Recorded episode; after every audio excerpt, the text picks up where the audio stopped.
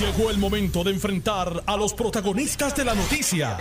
Esto es el podcast de En Caliente con Carmen Jové. Bueno, comienzo con el tema del día, que es lo que ocurrió con el, el, voto adelantado y lo que ocurrió con eh, las preocupaciones con el voto encamado y con el resto de los procesos electorales. Tengo eh, en línea al presidente de la Comisión Estatal de Elecciones, el ex juez Juan Ernesto Dávila, que le doy los buenos días. Gracias por su tiempo y gracias por estar disponible para Noti1. Buenos días, eh, Carmen. Como siempre, un, placer estar contigo y los amigos de Noti1.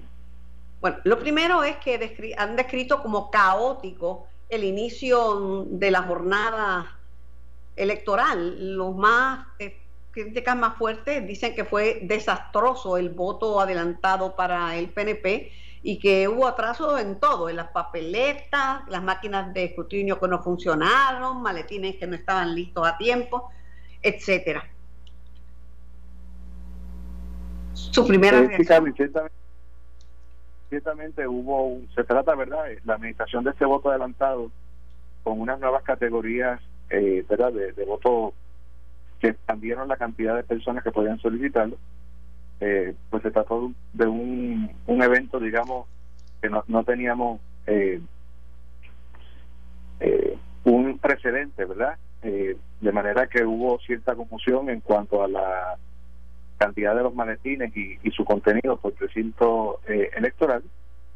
no obstante, hemos atendido la situación y las personas que por alguna razón u otra no pudieron ejercer el voto adelantado podrán hacerlo el 9 de agosto mediante un sistema de, de, turno preferente. Habrá un, colegio especial del voto adelantado para atender a esas personas. La pregunta es, ¿por qué ocurrió esto? ¿En qué se falló? Porque oí que la persona que estaba encargada del voto adelantado se ausentó y no volvió. Y no sé si había una persona, un sub o alguien para sustituirlo. Eh, sí, ciertamente hubo una situación con la gerente Java de, la Junta Administrativa de Voto del Partido No Progresista. Eh, y, ciertamente en esta oficina hubo una, una confusión en cuanto a la cantidad de maletines y su concreción. Pregunto, eh, ¿qué pasó con la escuela Jesús de Piñero? Que supuestamente no la abrían o la cerraron a las 10 de la mañana y los diferentes bandos que están enfrentándose, el de Pierluisi el de y el de Wanda se echan culpas mutuas. Los centros de votación, eh, también esa logística la ha realizado en la Oficina de Planificación Electoral directamente con el Departamento de Educación y, el Departamento de Educación conoce el listado de todas las escuelas que serán que fueron centros de votación el 1 de, agosto y que serán centros de votación el 8 en el voto adelantado del Partido Popular y el 9 en el que será las primarias de los colegios regulares de ambos partidos. Eh, de manera que se supone que no, no hubiese habido ningún tipo de problema en ese sentido. Usted me había dicho en este programa que se le había dado el debido mantenimiento a las máquinas de escrutinio. Y lo recuerdo que se lo pregunté en más de una ocasión, me decía que sí, que se había hecho esto y que habían estado presentes los partidos políticos, pero sin embargo dicen que, que, los máquinas, que máquinas de escrutinio no funcionaron. Eh, mira, eh, Carmen, esa información, eh, ¿verdad? No, tengo ningún informe que me diga que ninguna máquina no funcionó. Las máquinas funcionan, eh, se han, te repito y te reitero, ¿verdad? Que el mantenimiento preventivo de estas máquinas eh, se dio con el personal de los mismos partidos políticos y las máquinas utilizadas son máquinas que se le dio mantenimiento, así que no debemos de tener ningún problema el próximo 9 de agosto y el 8 de agosto con, la, con el voto del Partido Popular.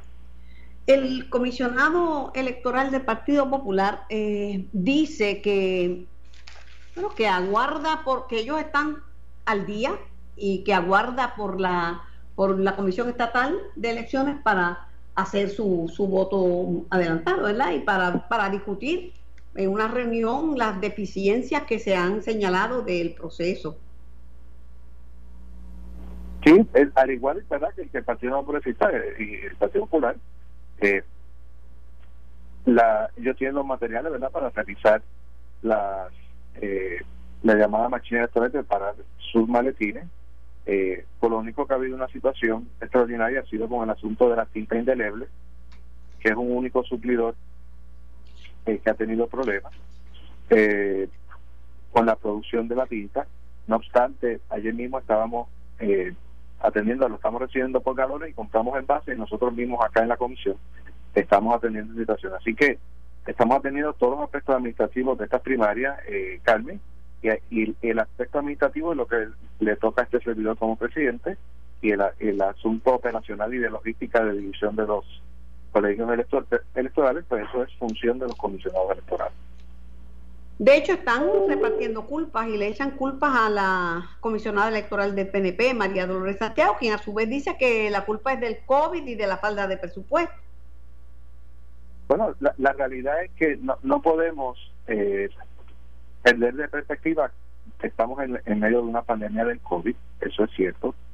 Eh, que aquí hubo un evento sincrónico la semana pasada en, en que la comisión trabajó como quiera en ambos días eh, el personal aquí eh, lleva semanas eh, sin días libres trabajando para atender esta situación. Eso no es una excusa. mi mamá decía que las excusas solamente satisfacen el que las da. y tenemos que esforzarnos y trabajar en equipo para poder atender estas situaciones que ocurrieron y que no se repitan. Oiga, voto de encamados. Ese voto ha sido bien controvertido en la comisión porque pues, se han acusado los partidos políticos de manipulación del voto encamado para beneficio eh, de las candidaturas, pero el voto encamado. Bueno, sobre el voto encamado, tengo que decirte que el, ambos partidos determinaron que iban a llevarlo a cabo, no fue una imposición, ¿verdad?, de parte de de ni de la ley, porque la resolución conjunta no, no, no habla de voto a domicilio, ¿verdad? Hay muchas categorías de voto adelantado, por incluir voto a domicilio, pero ambos partidos determinaron que ante la situación del COVID había que eh, ofrecer eh, el voto a domicilio para estos electores para que pudiesen participar de las primarias. Me parece que eh, debemos de, de fomentar este tipo de votos porque ciertamente hay unos electores que no pueden trasladarse a los centros de votación, pero que siguen siendo ciudadanos con derecho al voto y es el rol de la comisión poder garantizar también ese voto.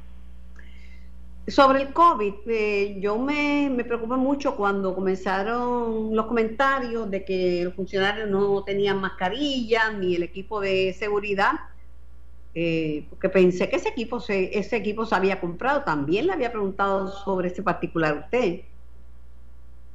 Sí, y ese equipo se compró. Hay mascarillas, hay facios en la Comisión Estatal, en, en, en, el, eh, en, el, edificio de operaciones electorales. Hay eh, todo el equipo de protección personal que, que, se requiere. Está disponible. Eh, aún dentro de la pandemia hemos. Eh, atendido ese asunto. Otro aspecto, Carmen, importante, estamos trabajando con la logística eh, de Roberto Clemente, por como eh, te había comentado la última vez que nos eh, que nos entrevistamos, ¿verdad? El Roberto Clemente será el se hará el escrutinio general y la noche y el día del evento será el, el, el día en que Java, la Junta Administrativa de Voto Adelantado, eh, realizar el conteo final de las papeletas emitidas y allí tendremos también la, la, divulgación de resultados eh, de las primarias, ¿verdad? Que un lugar amplio en donde se puede guardar el, distanciamiento social. Y también estamos a todo vapor trabajando eh, con ese aspecto. Hay preocupación de si en efecto estamos listos o no para las primarias y para las elecciones generales, porque han mandado fotos de muchos adultos mayores de pie, eh, se supone que tengan ¿verdad? una más deferencia con las personas mayores, este, pero estamos listos para la primaria, estamos listos para las elecciones generales. Eh, fíjate, estamos listos para la, la primaria. los detalles que nos que nos restan eh, los estamos atendiendo. Y para las elecciones generales estamos ya también en preparación. Ciertamente la comisión necesita eh, una asignación mayor de fondos. Eh, es es eh, una realidad que hemos tenido que sacar adelante este evento con mucho menos presupuesto. los, los comisionados han tenido menos personal del que han tenido en otros eh, cuatrenios. Eh, eso es un hecho cierto. Eh, de manera que yo te puedo decir que si a la comisión se le autorizan los fondos adicionales que ha solicitado para las elecciones generales, no debemos tener ningún problema. Oiga, eh, el, Partido No Progresista y la, propia comisión habían emitido también un comunicado en el sentido de que esas personas que tuvieron problemas con el voto adelantado no van a poder a perder su voto, sino que van a poder votar antes del 9 o hasta el 9. Sí, correcto. Estas personas del voto que, ¿verdad? Por alguna razón u otra no pudieron ejercer el voto adelantado y, y, efectivamente lo solicitaron, es importante, ¿verdad? Que lo hayan eh, solicitado. Esta, para estas personas se habilitará, eh, por lo menos ¿verdad? en el caso en que ha ocurrido, que es la primaria del CNP, se habilitará un colegio de votación eh, para poder eh, eh, atender eso. Claro, es un asunto que los partidos tienen que trabajar la logística para realizar esto. Pero sí estamos atendiendo a esa población porque nuestra, nuestra meta es que todas las personas puedan ejercer el, derecho al voto, ¿verdad? si así lo solicitaron en cuanto al voto adelantado, el próximo 9 de agosto. pregunto, hoy hay, está citada una reunión con los eh, comisionados electorales, si me puede adelantar la agenda, los temas que se proponen discutir o si son estos mismos temas que yo le he presentado a usted. Son estos mismos temas, me parece que el, el, esa reunión, ¿verdad? Me la, ambos me la solicitaron hoy, este, en la mañana y que ambos, por supuesto, hemos estado en conversación continuamente, ¿verdad? Eh, eh, durante todo el fin de semana, tanto con el comisionado Méndez como con la comisionada Santiago, así que eh, aquí no ha habido ningún tipo de, falta de comunicación entre los comisionados electorales en este servidor, pero que qué bueno que nos podemos reunir y continuar eh, con la planificación de, este evento. ¿Le preocupa que todo esto eche sombras a, a, la comisión y a la facultad y, al, de poder realizar un, unos procesos electorales eh, organizados, ordenados, para no dejar dudas entre el elector de que algo, algo malo pudiera estar pasando? Mire, la, realidad es que eh, ciertamente esa preocupación eh, la tengo, no puedo decir que no la tengo. Este, cuando nosotros hacemos una, una petición presupuestaria, y cuando solicitamos fondos, solicitamos ayuda, lo hacemos porque realmente verdad son, necesarios para la construcción de estos eventos. Y nosotros eh, tú puedes tener la certeza y el pueblo puertorriqueño que nos escucha por motivo uno que nosotros eh, estamos eh, trabajando incansablemente aquí en la en la Comisión Estatal de Elecciones para poder planificar estos eventos dentro verdad de la de la realidad que nos ha tocado enfrentar. Gracias al presidente de la Comisión Estatal de Elecciones, el ex juez Juan Ernesto Dávila. Gracias por participar y contestar nuestras preguntas. Tengo también al secretario de Agricultura de Puerto Rico, Carlos Flores. Buenos días, secretario. Buenos días, doña Carmen. ¿Cómo está usted? Sí, yo preocupada porque yo siempre eh, pienso que el agua hace más daño que, el, viento. La gente dice, no, ¿de cuántos son los vientos? Una onda tropical puede traer agua y muertos por los deslizamientos de terreno. Y obviamente el agua también inunda las siembras agrícolas. ¿Tienen ya un inventario de a cuánto sienten las pérdidas de la agricultura?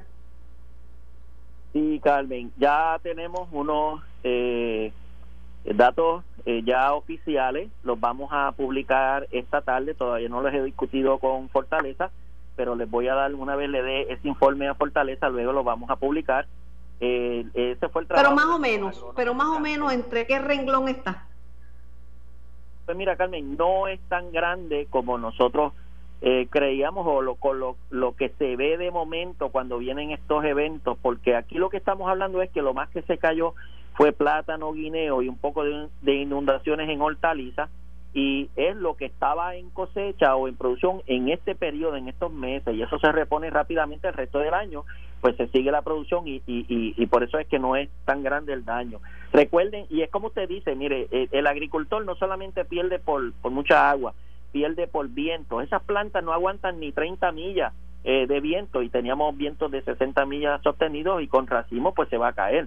Pero el agricultor todos los años pierde por sequía, pierde por viento, pierde por plaga, pierde por robo, porque tal le roban en la finca. Esto es un negocio bastante difícil, ¿verdad? Eh, y en estas ocasiones, cuando vienen estas tormentas, sí hay daño. Los huracanes son devastadores. Así que eh, todo eso pues tenemos que considerarlo. El, el Departamento de Agricultura, tan pronto eh, se eh, normalizó la situación, se enviaron los agrónomos al campo, ellos levantan la data, nosotros tenemos un, un procedimiento científico porque nosotros vamos a la finca antes de la época de huracanes y cuando pasa cualquier evento volvemos a esa finca y tenemos unas fincas de medición que con gran eh, precisión nos puede dar eh, el daño. Yo escuché por ahí gente hablando de, de 250 millones. Mira, Carmen, ni juntando todo lo que vale eh, o aporta los plátanos, los guineos, las hortalizas, el café, llegas a 250 millones, poniéndolo una pérdida de 100%. Yo, yo escucho a veces datos por ahí que no son, no son corroborables. La información que nosotros estamos proveyendo es mucho menor que eso y yo espero que ya la, la podamos publicar una vez pues tenga eh, la discusión que voy a tener con, con Fortaleza de estos datos, pero es mucho menor que eso. De hecho, las ayudas que tenemos disponibles puede resaltar en parte esas pérdidas, eh, no el tiempo que el agricultor invirtió y todo lo que se esperaba ganar, pero el Departamento de Agricultura va a poner en función su programa de maquinaria agrícola hasta el 75% del costo de esa maquinaria la va a cubrir el Departamento de Agricultura para que ellos limpien y preparen de nuevo los terrenos.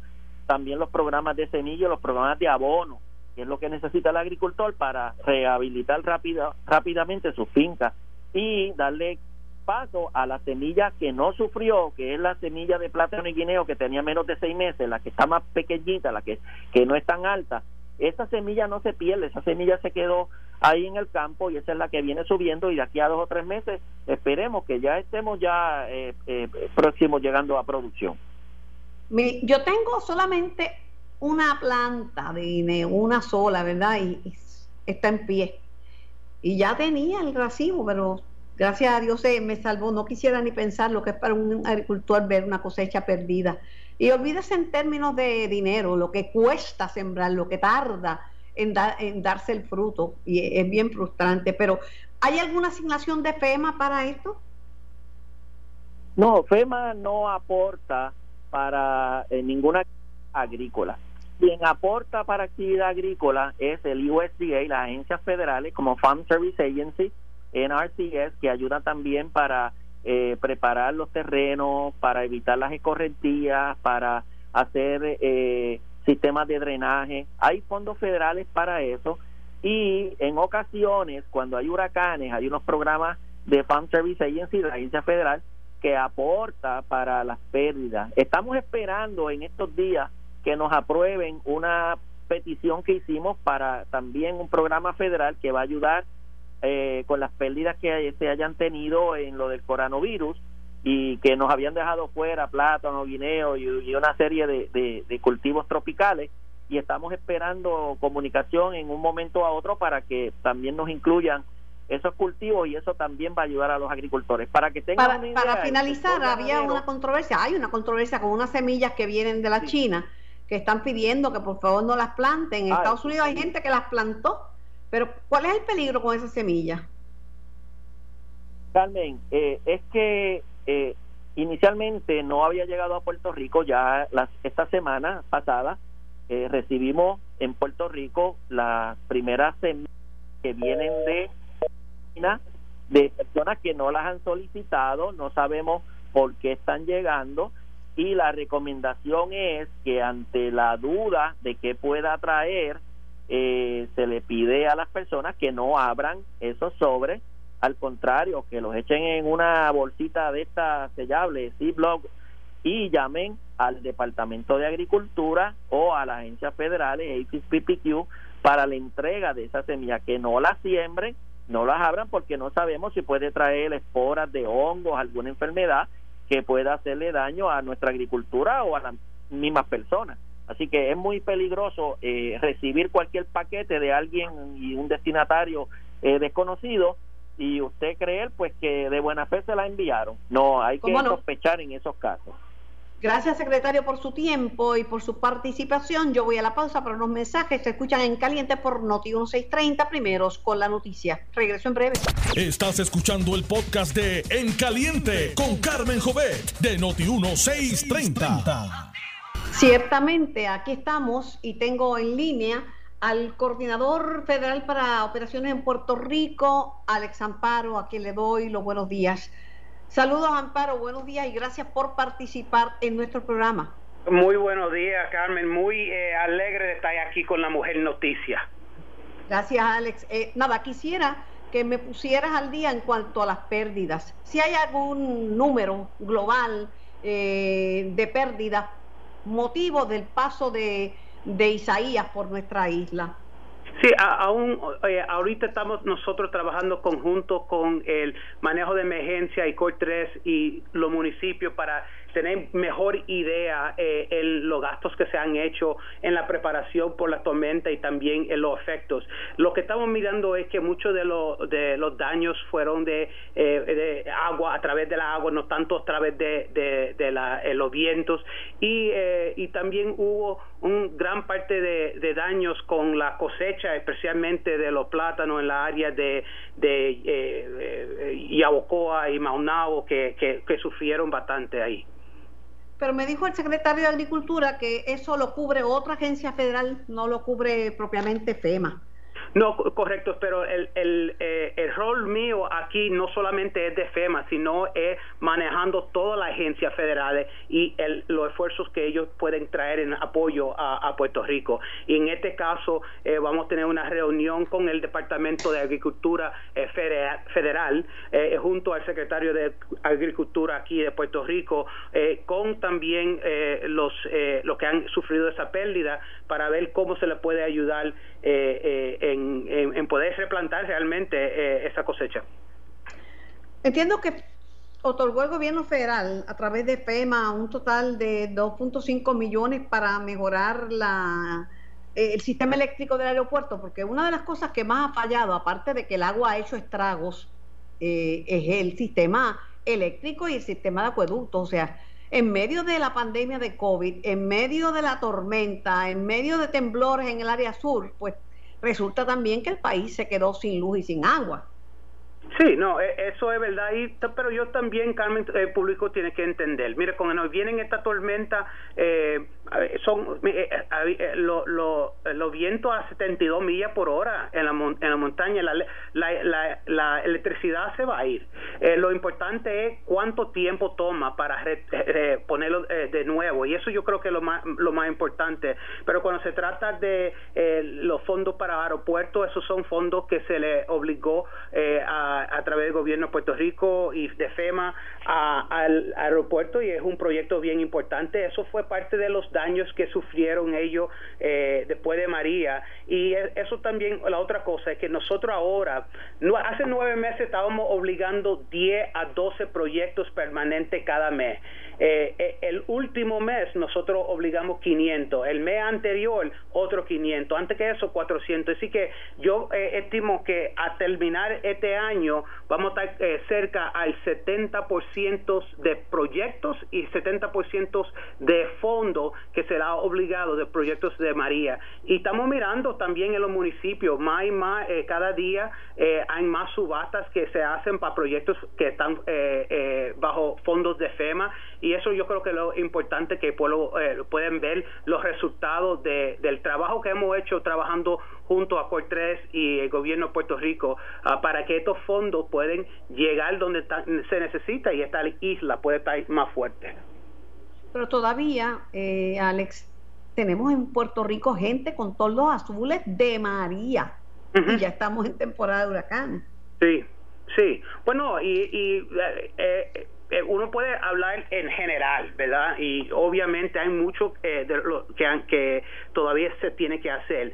Parte, no solamente parte del gobierno federal, pero sí también el gobierno estatal y los individuos también tienen todo eh, una responsabilidad ahí en eso. Cuando se trata de los tordos azules, recuerden que la asistencia de FEMA era asistencia de emergencia. Y, y después de lo que nosotros podemos brindarle al público, eh, o las personas que han sufrido daño, llegan otras agencias que y agencias también eh, de gobierno, más eh, si la persona estaba asegurada. Así que uno tiene que mirar los casos por caso y persona por persona para ver exactamente qué fue lo que se le dio, cómo fue que se usó y qué, qué es lo que le falta y cuáles son esas agencias que pueden ayudar en eso. Estoy conversando con el coordinador federal para operaciones en Puerto Rico, Alex Amparo. Alex, la pregunta que, se hace mucha gente es si el gobierno de Puerto Rico está preparado para responder a otros desastres, porque estamos en una temporada de huracanes que ha sido descrita como muy activa. Esto fue una tormenta que luego, cuando ella se, se convierte en huracán, pero imagínate un huracán categoría 1, 2, 3, 4 o 5 como María. ¿Puerto Rico podrá resistirlo? Eh, en, primero, eh, Carmen, en, lo que se trata de esta tormenta, lo importante de nuevo es la cantidad de lluvia. Y cuando hay tanta lluvia, eh, el, los árboles se ponen como saturados con agua y ahí se hace más fácil que ellos se caigan. Eso es una cosa, aunque los vientos no eran así altos como huracán, una temporada, una, una temporada tropical, eso puede causar daños significantes. Cuando se trata del manejo de emergencia, y ha estado yo trabajando en esta área ya 27 años, eh, uno tiene que mantener una inquietud. Uno puede estar, sí, estar seguro que tienes la persona, el personal eh, eh, para poder enfrentarse con cualquier evento, pero está como inquieto, uno nunca sabe cómo cambian las cosas. Mira este, este último año, comenzamos el año terminando o trabajando los proyectos de María, en enero había los terremotos en el sur y, y, después en ya para marzo estamos eh, eh, trabajando bajo condiciones de COVID y apoyando el departamento de salud eh, con lo que se dice en PPE, el, mascarilla y hasta Remdesivir, consiguiendo máquinas y después otro terremoto el segundo de mayo de 4 a 5.4 y después ahora esta tormenta. Así que tenemos que estar todos preparados y no se trata solamente del gobierno de Puerto Rico, se trata también aquí de, de FEMA para estar en una situación de apoyo, pero también se trata de las familias y las comunidades, los municipios. Así que todos tenemos que estar preparados y yo creo que eh, uno dice que sí, vamos a hacer todas las preparaciones eh, eh, posibles, pero yo creo que nunca nosotros podemos estar suficiente preparados porque las condiciones están cambiando tanto. La pregunta, la pregunta viene también por la carta que le escribió FEMA a la, a la gobernadora, donde le dice que Puerto Rico no está preparado para responder hasta ante un desastre. Y, y, Carmen. Si se lo dice porque, porque nota Alex que Puerto Rico no está preparado. Sí, sí, no, yo entiendo. Y en esas cartas eran observaciones eh, críticas, pero también era un compromiso decir que nosotros estamos aquí para trabajar juntos con el manejo de emergencia. Y de nuevo, eh, Carmen, eso lo que se una capacidad de así de poder responder no son ¿Aló? ¿Me puede oír? Sí, te escucho, Alex. Me estás diciendo que con la carta y las recomendaciones venía un compromiso de ayuda. Un compromiso y un plan de acción. Y esa carta se está utilizando ahora como un plan de acción que estamos trabajando juntos. traímos un equipo para trabajar juntos con el manejo de emergencia para ir punto por punto y poder eh, eh, eh, buscarle soluciones. Y también lo que se trata es lo que se necesita. Es una inversión de múltiples años, no solamente de una vez, sino de múltiples años, para que así cuando la persona se, está entrenada en su posición o eh, eh, cualquier equipo se, se, eh, se esté utilizando, ellos pueden estar ahí y se puede contar con esa ayuda durante una temporada. Así que yo lo veo más como, y realmente cuando se también, yo creo que es, importante notar eh, que esta, este trabajo con el gobierno que estamos haciendo y la relación que nosotros tenemos entre el gobierno de Puerto Rico, eh, el manejo de emergencia, Cortes y la, gobernadora nunca ha sido mejor y, y, por eso que se puede hablar directo eh, y con respeto eh, en cualquier área. Yo creo, yo lo veo eso como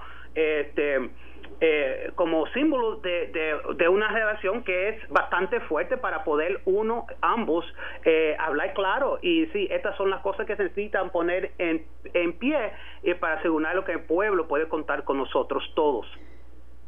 Alex Amparo, pregunto, ¿qué vamos a hacer con la infraestructura de energía eléctrica? Mira, eh, desde el miércoles y ya hoy es lunes, hay personas que están sin energía y los que recobraron energía perdieron también producto de, la fragilidad del sistema. Sí. Yo creo que eso eh, será eh, una inversión que se tiene que hacer, obviamente. Eh, la, el, como el, y, yo lo que miro aquí es dos cosas. Cuando se trata de huracán María, lo que le faltó, lo que le pasó al sistema es que el sistema de transmisión y distribución cayó totalmente. la transmisión, el sistema de transmisión, trabajando junto con la autoridad eléctrica y los cuerpos de ingenieros, eh, lo de la transmisión del sur hacia el norte eh, se puso de nuevo y en esta última eh, temporada no eso no cayó. Lo que sí fue es la, distribución de, de, esa torre grande hacia la casa de una persona. Y ese si, esa parte del sistema estaba un poquito más frágil que el resto del sistema. Yo pero yo sé que nosotros estamos FEMA está trabajando con la autoridad eléctrica en unos cuantos proyectos que definitivamente definitivamente va a poner el sistema más fuerte eh, para poder resistir ese tipo de, eh, bueno, de la cantidad de personas que están sin electricidad. De, eh, lo importante es se va la electricidad, sino que, que pronto uno puede restablecerlo o en esta causa la autoridad puede la restablecen a algunos y se va de nuevo, o sea, esto ha sido apagones apagan y pasan muchísimas horas, prenden y vuelven y se apagan y vuelven y prenden y dicen que son por situaciones diferentes. Yo no, yo no sé lo que está pasando. No, yo no, yo sé, Carmen, y, oigo la frustración de todo el mundo y, y, eh, se tiene que de nuevo eso se tiene que arreglar. Cuando se trata de eh, la autoridad de acueductos, eso también eh, tiene que ver una inversión de múltiples años para generadores, para, porque ellos están dependientes en la electricidad. Así que cuando se cae la electricidad, se cae el agua y uno sin eso hace cualquier situación o cualquier evento mucho más complicado cuando la persona no tiene electricidad y agua, porque eso es esencial. Todo es preocupante, ¿verdad? Porque son muchas cosas. Mira, eh, no tener luz y agua en medio de una pandemia de COVID, o, o como me dijo el alcalde de Guánica, Alex, temblando la tierra, afuera había un diluvio y mucha gente con COVID y no había ni luz ni agua. El agua cabía, la lluvia torrencial que estaba cayendo. Bueno, los últimos números que estoy que me han reportado a mí es el 99%, casi 99% de personas eh, ya están conectadas. cuando se trata de el alcalde Papichi, verdad que tremenda persona. Yo he, he trabajado con él mucho en estos últimos seis meses después del terremoto y eh, eh, la realidad es lo que están viviendo en el sur es algo bien emocional para la familia porque cada día hay más réplicas eh, obviamente no tan fuerte como la, otra, pero eh, esa eh, situación nosotros todavía, incluso Carmen, para que sepan y para que el público sepa, yo tengo 250 empleados estacionados en Ponce que están trabajando en eso con, con, esa familia. Hemos aprobado en las manos de los sobrevivientes de los terremotos 62 millones de dólares en asistencia de FEMA y otros 40 millones de asistencia del Small Business Administration, eh, eh, que son en ese caso son, son eh, más préstamos. Así que nosotros no, no, no nos hemos olvidado y estamos trabajando juntos igual como los alcaldes de Ponce, de Guayanilla, Peñuela, Yauco. seguimos trabajando ese desastre también bajo las condiciones de COVID todavía tenemos centros de desastre donde las familias que aplicaron pueden ir, eh, que están abiertos también. Hay dos que están abiertos. Bueno, pues muchísimas gracias a Alex Amparo, eh, coordinador eh, federal para operaciones en Puerto Rico. Aquí hay mucha gente, ¿verdad?, que no tiene títulos de propiedad de su casa, entonces no recibe ayuda porque no Nunca hicieron eso, son gente humilde, muchos de los campos, que el papá o la mamá le dejaron un terrenito y ahí levantaron su casita. Sí, y este, Carmen, en eso, eso eh, yo creo que eh, después de María hemos eh, agilizado ese proceso, proceso bastante y ahora estamos trabajando con esa familia, hemos trabajado con esa familia para recibir lo que le dicen un affidavit de parte de ellos, que ellos pueden certificar como persona que esa es su propiedad y nosotros lo aceptamos. Y si eso fue, y si lo hicieron bajo eh, el huracán María, pues se trabajó bastante bajo María, eso ya está en nuestros bases de datos y nosotros eh, eh, aceptamos eso y no lo tuvieron que hacer de nuevo para los, los terremotos. Así que en ese caso entendemos que hay mucha propiedad que están heredada de, de generación a generación y hemos podido agilizar ese proceso.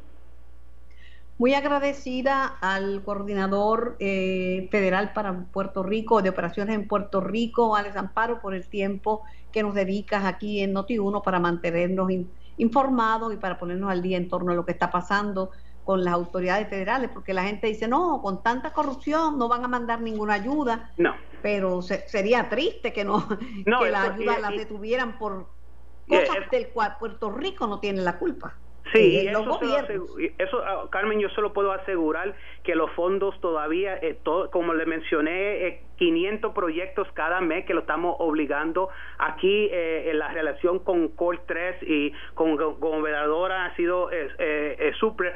y eso ha sido, de, sin, para la verdad es que eso ha sido, yo creo que parte de lo que hemos visto, todos los logros en los últimos meses, ha sido por poder tener ese tipo de relación, de, sentarnos en la mesa y decir, vamos a buscarle soluciones a estos problemas. Y le hemos hecho ah, con el señor Alma Chávez de 3 eh, y eso sigue. Eh, y yo, eh, eso, nosotros y FEMA aquí, la inversión de, en Puerto Rico va a ser la inversión más grande de nuestra historia. Este desastre aquí de María, y es a propósito, porque queremos ver una isla más fuerte, con un sistema eléctrico de agua, con carretera, puentes, todo que sea más fuerte para poder resistir cualquiera huracán que venga en el futuro. Alex, muchísimas gracias. Gracias por su tiempo, gracias por contestar mi llamada y que tenga un lindo día. Ah, muchas gracias, Carmen. Gracias por la invitación. Bye Siempre a las órdenes. Esto fue el podcast de En Caliente con Carmen Jovet de Noti1630. Dale play a tu podcast favorito a través de Apple Podcasts, Spotify, Google Podcasts, Stitcher y notiuno.com.